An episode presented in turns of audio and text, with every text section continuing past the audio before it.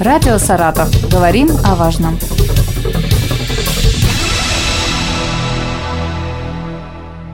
У микрофона Юлия Маслова. Здравствуйте. Все чаще мы слышим о необходимости разделения мусора для его дальнейшей переработки. Участники волонтерского движения «Зеленый бык» уже более 5 лет организовывают сбор мусора. С нами на связи сегодня директор этого волонтерского движения Екатерина Барсукова. Екатерина, добрый день. Расскажите подробнее о вашем движении, чем вы занимаетесь. Занимаемся экологическим просвещением и организацией акций по раздельному сбору вторсырья. А как вы проводите эти акции? Какое просвещение? Экологическое просвещение у нас по большей части сейчас проводится в школах и детских садах. Те организации, которые приглашают нас пообщаться с детьми на эту тему, получают рекомендации по подготовке мероприятия, с ними обсуждается формат, что можно предварительно рассказать детям, может быть, что-то, чтобы они подготовили. И проводятся занятия в формате рассказа и совместно с какой-то творческой деятельностью, либо сбором, либо игрой. У нас есть чудесная волонтер Елена, она великолепно исполняет свою миссию в этом ключе, поэтому вот детские сады и школы полностью в ее ведении, она ведет всю эту работу. Дополнительно мы проводим встречи с организациями, коммерческими или государственными, которые также нас приглашают рассказать про раздельный сбор вторсырья, про экологические проблемы, про экологическую тематику. Недавно мы проводили онлайн-мероприятие с сотрудниками Сбербанка Поволжского, Поволжского округа, их группы филиалов, из последнего. А также стараемся принимать участие в фестивалях, которые у нас проводятся в городе, куда нас также приглашают. По экологическому просвещению мы стараемся отвечать на запросы, которые к нам поступают, потому что так как мы волонтерское движение, у нас есть еще основная работа, семья, и времени на то, чтобы предлагать кому-то свои, скажем так, услуги, особенно нет.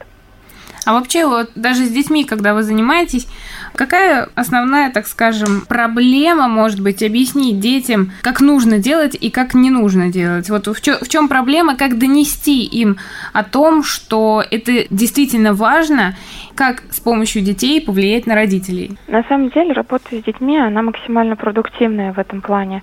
Дети очень восприимчивые, если правильно организовано занятие, если им не скучно, есть вот так как проводит наша Лена и информационная часть, и игровая. У нее есть чудесный помощник-бычок Гриня, такой в зеленой маечке. Детям он очень откликается. И получается все очень органично и гармонично. Дети на самом деле потом приносят эту информацию в семью. Понятное дело, что здесь уже зависит от семьи, да, насколько они восприимчивы и настроены. Может быть, это воспринято и поддержано. А в некоторых случаях, конечно, это может быть немножко обесценено. Но здесь уже в семье мы повлиять никак не можем, кроме как работы с родителями, да, если они где-то встречаются с информацией от нашего движения, либо от других экологических организаций города и также нашей страны. Дети, на самом деле, вот эту систему немножко расшатывают изнутри и очень эффективно на нее влияют. Поэтому вот работа с детьми у нас сейчас и такая основная ведется в просвещении. Видела у вас в социальных сетях то, что сейчас акция «Добрые крышечки», по-моему, есть. Наверное, для детей это вообще очень интересно, и они привлекают всех, и родителей, и друзей к этому. А вот помимо крышечек есть еще какие-то такие вот акции? Прям как акции мы стараемся не продвигать такие вещи. Часто собирается макулатура и в детских садах, и в школах. Это такая уже устоявшаяся практика, которая сохранилась со времен СССР, мне кажется. И многие школы даже за счет средств, которые они выручили со сдачи макулатуры, либо делают ремонт в помещениях, в классах, либо дополнительный вход приобретают материалы, либо помогают каким-то целевым уже организациям, либо семьям, которые им известны, которые нуждаются в помощи материальной. Поэтому из таких проектов, которые реализуются как проекты, это вот сбор макулатуры, его проводят и как в игровом формате соревновать, также школы сами проводят это, не привязанное ни к каким акциям, ни к каким движениям. По добрым крышечкам есть как добрые крышечки, которые помогают детям, нуждающимся в специальных аппаратах для развития. И также есть у нас проект «Добрые крышечки», который называется «Водорослям крышка», который сейчас направлен на сбор крышечек в поддержку экологического состояния Волги для запуска мальков. И есть у нас еще проект «Твой пластик». Вырученные средства направляют на помощь детям. Часто они поддерживают детские дома. Например, недавно они были в детском доме в поселке Модин. Остальные фракции вторсырья, они достаточно сложные для сбора. И как проект еще была реализация сбора батареек. Потому что это мелкое, это легко собирается, легко приносится и не требует какой-то большой организации от обучающего какого-то коллектива, от места. То есть там есть тоже какие-то требования минимальные по подготовке контейнеров, по расположению контейнеров, но это не так громоздко, как сбор под бутылок, например, где это большой объем, или другого пластика, или тех же самых металлов, макулатуры. Макулатура, когда собирается, чаще всего это какие-то разовые тоже периодические акции, чаще всего это в конце года происходит, когда уже много отработанных тетрадей, рабочих тетрадей, учебников. Обычно это такие вот ситуационные, скажем так, сборы, потому что требует много объема, много площади, больших ресурсов погрузки, доставки. И как бы собирать их маленькими объемами неинтересно изготовителям, невыгодно и очень сложно. У вас же проходят часто сборы в Саратове, в Энгельсе. Примерно, вот если так подсчитать, сколько было мусора на последней акции? Вторсырья мы на акциях собираем примерно около 3 тонн сейчас. В докарантинное время мы доходили до 10 тонн. В связи с карантином у нас появилось больше возможностей для сдачи вторсырья, открылись пункты приема новые, заработало экотакси, то есть вторсырье распределяется по нескольким возможностям его сдать, и объемы на акциях, они снизились. Но мы продолжаем их проводить, потому что это такая большая история, как комьюнити, наверное, такого. Люди приходят, встречаются друг с другом, видят, что они не одни, видят, что это массовый характер носит, видят, что это не какая-то свалка или что-то неприятное, что это все прилично, красиво, что приходит. И в том числе какие-то более медийные личности нашего города, они встречаются там с друзьями, общаются, и это создает определенную атмосферу. Поэтому мы эти акции все равно продолжаем проводить и считаем, что даже 3 тонны в месяц собранные, они очень важны. Мы раньше проводили еще раз в 1,5 месяца, сейчас проводим чаще, так как имеем такую возможность, то, конечно же, объем снизился за счет этого. Какой мусор вы принимаете и какой не принимаете? Мы принимаем отходы упаковки, это то, во что упакованы продукты, которые мы покупаем в магазине, да? Это макулатура, это и гофрокартон, который с такой ребристой внутренностью, да? И обычный тоненький картон от упаковки круп, каких-то сухих завтраков, чая. Макулатура, широкий спектр, да, от газет, офисной бумаги, какой-то другой упаковки, которая у нас встречается, журналы и так далее, тетради. Мы принимаем металлы, это алюминий и жесть. Принимаем технику отработавшую, которая уже не работает, не функционирует. Ее разбирают дальше на составные части и утилизируют отдельно каждый вид, из которого она состоит. Мы принимаем также пластик. Пластик здесь более сложная, да, категория, там несколько подвидов, каждому из них есть некоторые условия, но это та упаковка, которая встречается у нас дома. То есть это, например, бутылки, обычные бутылки от напитков, это стаканчики от сметаны, йогуртов и тому подобного. Здесь нужно, конечно, посмотреть на маркировку пластика, из которого сделана упаковка, и сдать ее в соответствии с этой маркировкой. То есть мы принимаем пластики второй категории, 4, 5, 6. Они также еще подразделяются на твердые и мягкие. Твердые – это стаканчики, жесткая какая-то упаковка, флаконы, а мягкие – это просто пленки, которые также встречаются в упаковке круп, молока, каких-то таких мягких продуктов. Также мы принимаем стекло, любое бутылочное, оконное, и принимаем батарейки, добрые крышечки на нашей акции также присутствуют. На акциях все крышечки, которые собираются, они идут в помощь детям, которые остались без попечения родителей и нуждаются в определенных аппаратах, которые помогут им физически развиваться. Это, например, инвалидные коляски, аппараты, которые помогают развивать опорно-двигательную систему такого направления. Проект всероссийский. Также мы принимаем какие-то дополнительные сборы, сбора, на которые поступают заявки от жителей. Например, была просьба собрать отдельно крышечки от фрутоняни, которые можно собирать в конструктор, да. А также мы периодически принимаем диски, карточки пластиковые, зубные щетки, ручки фломастеры и вот такую канцелярию пластиковую. Это мы принимаем, когда у нас есть возможность волонтерам передать в Москву, потому что в Саратовской области дать такие вещи невозможно. Это смешанные пластики, сложные их в переработке, и поэтому нам приходится доставлять их таким образом. А вот интересный, кстати, вопрос. Куда и как вы доставляете мусор, и кто все это дело финансирует? Вторсырье непосредственно с акцией вывозит заготовители вторсырья. Есть люди, те, которые заготавливают вторсырье. Это сбор большого объема на их площадке и отправка в последующем на перерабатывающие заводы, уже где из этого материала что-либо производят. И есть у нас также переработчики среднего звена, так называемые, кто производит из пластика гранулу, либо какие-то мелкие товарные продукты, там, например, кассеты под рассаду.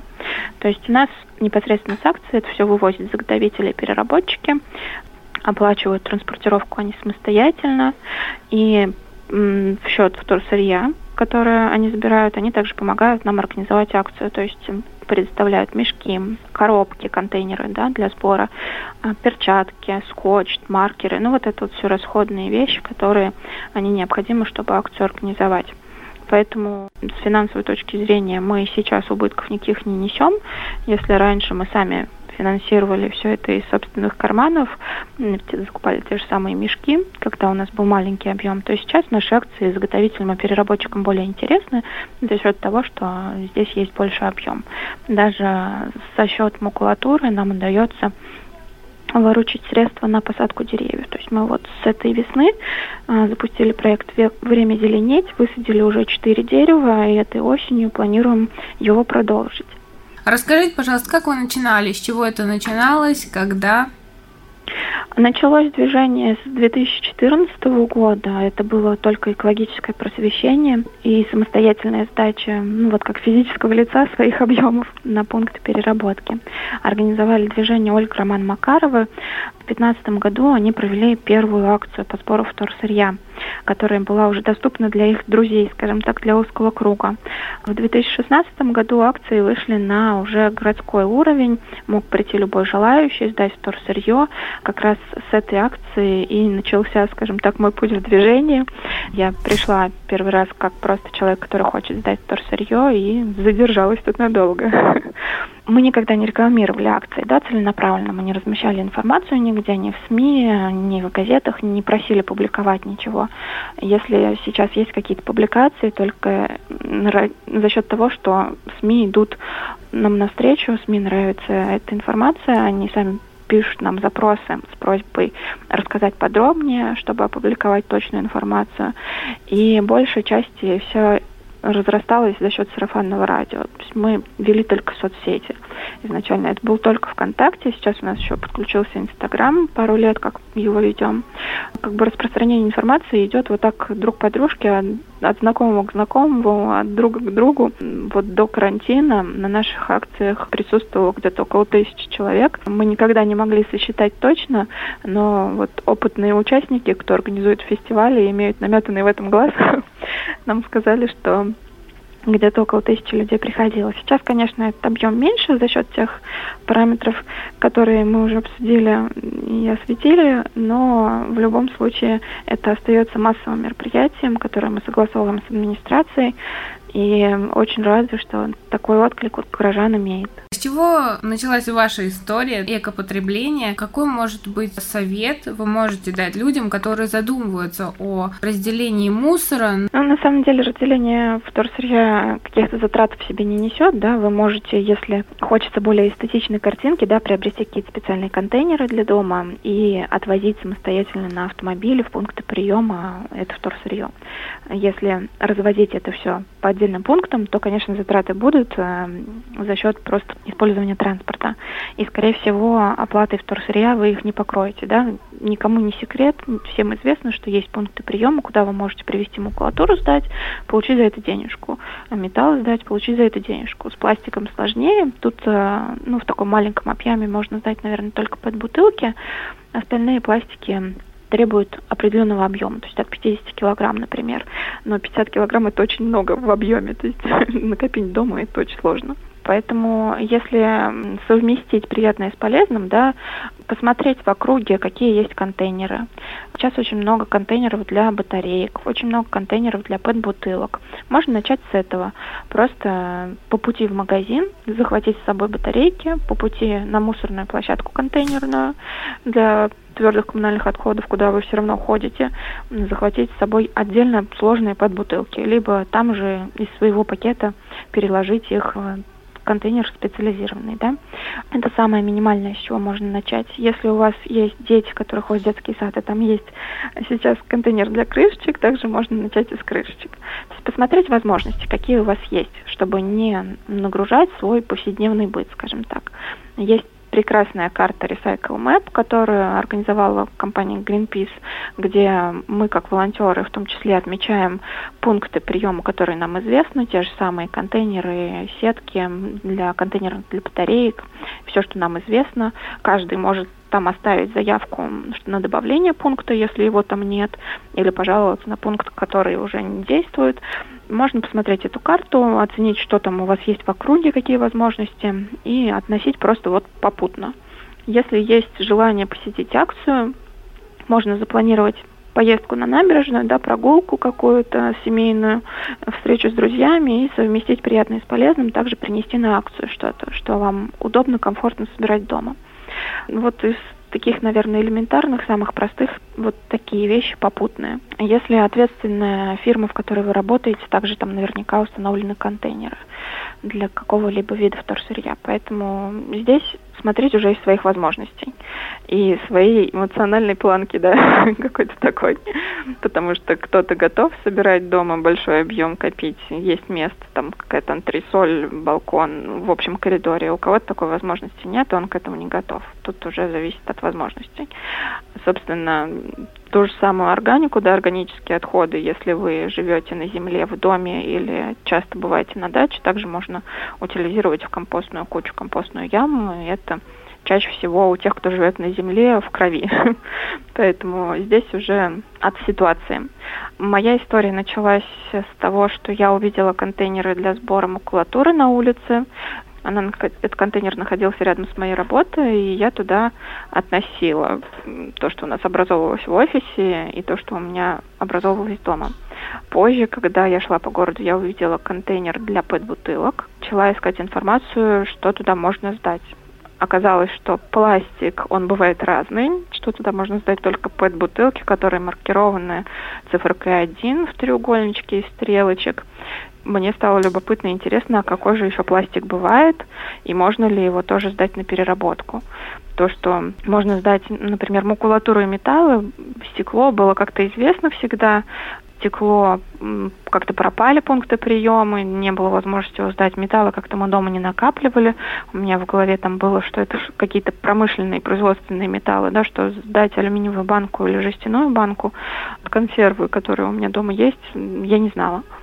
Я начала искать информацию подробную на этот счет, наткнулась на группу «Зеленого быка», узнала как раз, что будет акция, узнала, что туда можно сдавать, выписала себе на листочек, какие виды пластика, с какой маркировкой, начала смотреть там на пластик, на упаковку, которую я приношу из магазина, все это складывать. Пришла на первую акцию, узнала, что что-то я подготовила неправильно, например, я тогда принесла упаковку, которая мягкая пленка с маркировкой 5 ПП, это полипропилен, но она была с блестящей внутренней стороной. Такую упаковку сдавать нельзя, в нашем регионе ее переработать негде, и заготовить тоже негде. И вот эту упаковку я унесла с собой назад вместе с сознанием, что что-то неправильно можно принести. И так постепенно. На вторую акцию я тоже принесла вторсырье, а на третью акцию уже пришла волонтером. И доволонтерилась, скажем так. А вот почему все-таки важно формировать культуру потребления? Культуру потребления важно формировать, потому что это первоисточник. То есть, если, как говорится, лучший отход – это отход, который не произвели. Если мы ходим в магазин, например, со своей авоськой, да, с шоппером, сейчас это даже модно, то мы не покупаем пластиковый пакет. Если мы приходим со своим мешочком, который заменяет фасовочный пакет, то мы не покупаем пластиковый пакет. И, соответственно, мы уменьшаем количество тех отходов и того вторсырья, которое могло бы произвестись, поступить на переработку. Потому что даже если мы при идеальном варианте, да, отправляем все, что мы купили, на переработку, это все равно производственные мощности, это заводы, которые потребляют энергию, на которые все это транспортируется. Это транспортировочные расходы, это выхлопы от автомобилей, которые все это перевозят, это выхлопы и другие выбросы от заводов, которые все это перерабатывают. То есть в любом случае это нагрузка на экологию. А так мы минимизируем количество производимых товаров, количество перерабатываемых товаров и нагрузку на окружающую среду уже в этом ключе. Опять же таки, если мы покупаем какие-то товары, которые нельзя переработать, да, упаковку от них, которую нельзя переработать, то есть все отправляется на полигон, на захоронение. А полигоны чем страшны? Тем, что там могут образовываться какие-то неприятные и неэкологичные, да, опять же таки, субстанции, выбросы в воду и в воздух, несмотря на то, что сейчас у нас экологичные, очень современные полигоны, оборудованные по последнему слову. Также это выемка территорий из естественной среды. То есть это территории, на которых могли бы произрастать травы, деревья, растения, другие какие-то, могли бы проживать животные, мелкие, крупные, неважно, но мы эту территорию изымаем. Получается, что мы уменьшаем ареалы существования всех живых существ на планете. Да? Есть много примеров стран, где все территории освоены, нет диких участков, и где животные пытаются ассимилироваться в городской такой среде. Все это приводит к уменьшению видов, к исчезновению видов на планете, да, снижению круга жизни, сужению, и ни к чему хорошему это не приводит на самом деле. Поэтому, если мы ответственно подходим к покупкам, мы делаем уже многое. То есть можно не сдавать ничего на переработку, просто пойти по пути сокращения отходов.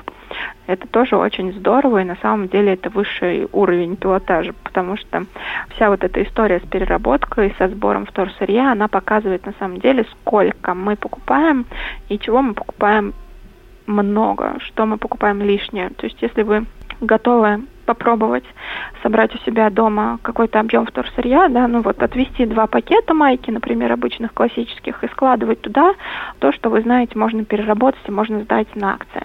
Вы увидите, какой это объем. Это колоссальный объем. Кто-то выносит в классический контейнер ТКО, да, в мусор каждый день по большому мешку. Те, кто разделяет вторсырье, чаще всего выносит мусор раз в неделю, или если туда попала какая-то органика, если она не собирается отдельно, да, чтобы она не запортилась.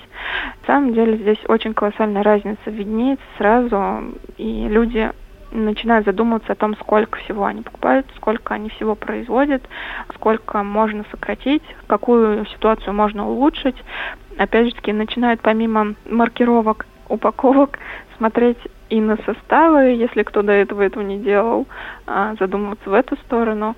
И когда приходишь в магазин, ты уже смотришь, какой товар ты можешь взять, исходя из состава и из упаковки. Таких товаров остается немного, и чаще всего они более качественные, чем товары в неперерабатываемой упаковке, потому что производитель развивается, следит за общими настроениями и ответственно относится к своему производству.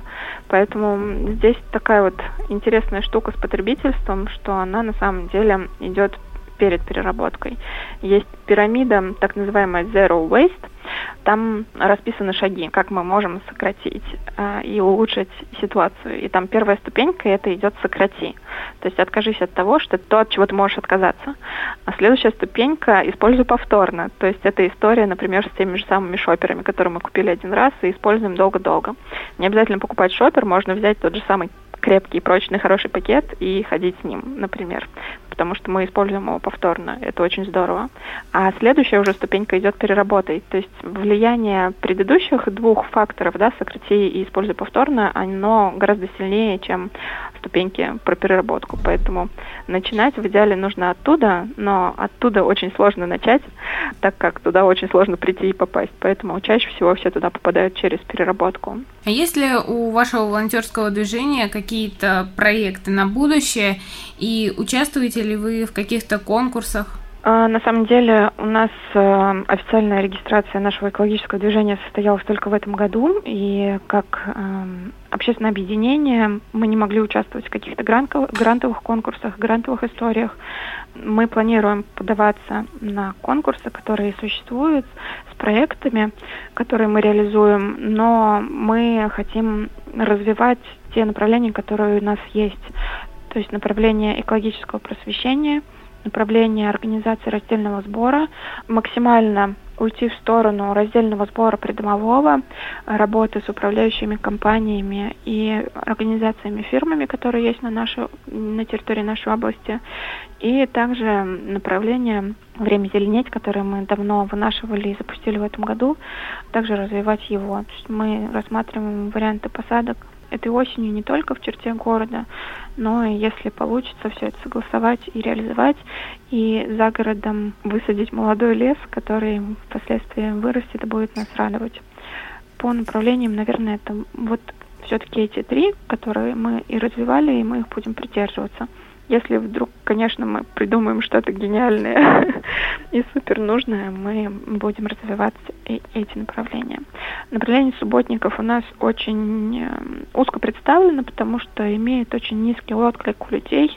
Очень сложно поднять и собрать людей на субботники, поэтому если мы делаем субботники, то это только своими силами, мы их анонсируем, но не сильно рассчитываем на поддержку, скажем так, потому что это все очень сложно организуется в плане именно человеческого желания. Те, кто хотят поучаствовать в субботниках, они чаще всего организуют что-то свое в своем локальном каком-то райончике, возле своего дома, возле берега, на который они часто приезжают. А такие вот массовые уборки, конечно, это чаще история больше принудительная. Мы идем по пути ненасильственности, поэтому здесь только такая открытая форма участия при наличии желания, и зная, что отклик небольшой, мы все-таки здесь больше ориентируемся на свои силы. И в это направление мы, наверное, много направлять своей энергии не будем. Радио Саратов. Говорим о важном.